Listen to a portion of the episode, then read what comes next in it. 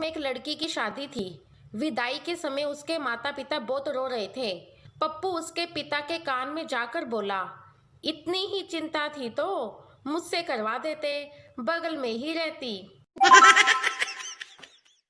लड़की अपने बॉयफ्रेंड के साथ कार में घूम रही थी। लड़की बोली, आज मौसम कितना रोमांटिक है।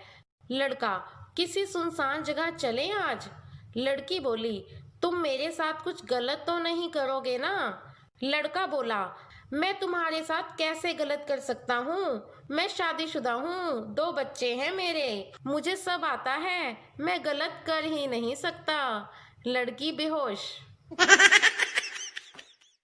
पप्पू गप्पू से, यार साली और घरवाली में क्या अंतर होता है?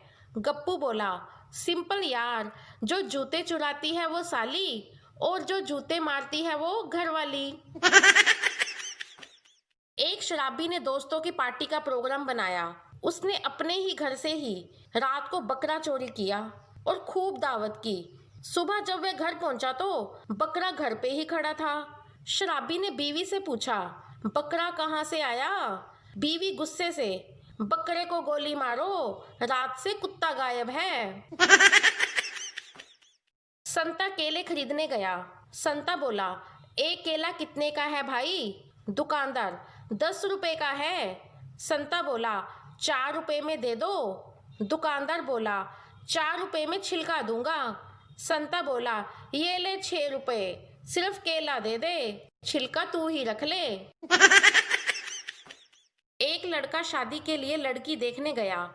लड़की का पिता, बेटा, तुम क्या काम करते हो? लड़का बोला I am director of goat research and development institute लड़की का पिता बहुत बड़ा अफसर लगता है हिंदी में बताओ बेटा। लड़का धीरे आवाज़ में हम बकरी चराते हैं। ससुर जी अभी भी कोमा में है बेचारे। एक औरत चप्पल वाली दुकान पर भैया चप्पल दिखाओ। दुकानदार कितना नंबर? औरत बोली चौंतीस। दुकानदार बोला, बहन जी, दिमाग पे ज़ोर लगाकर सोचो, क्या लेने निकली थी घर से? एक बार बहू सास की टांगे दबा रही थी। सास का घाघरा ऊँचा हो गया। बहू बोली, प्रणाम। सास बोली, किसको? बहू बोली, ससुर की रणभूमि और पति की जन्मभूमि को।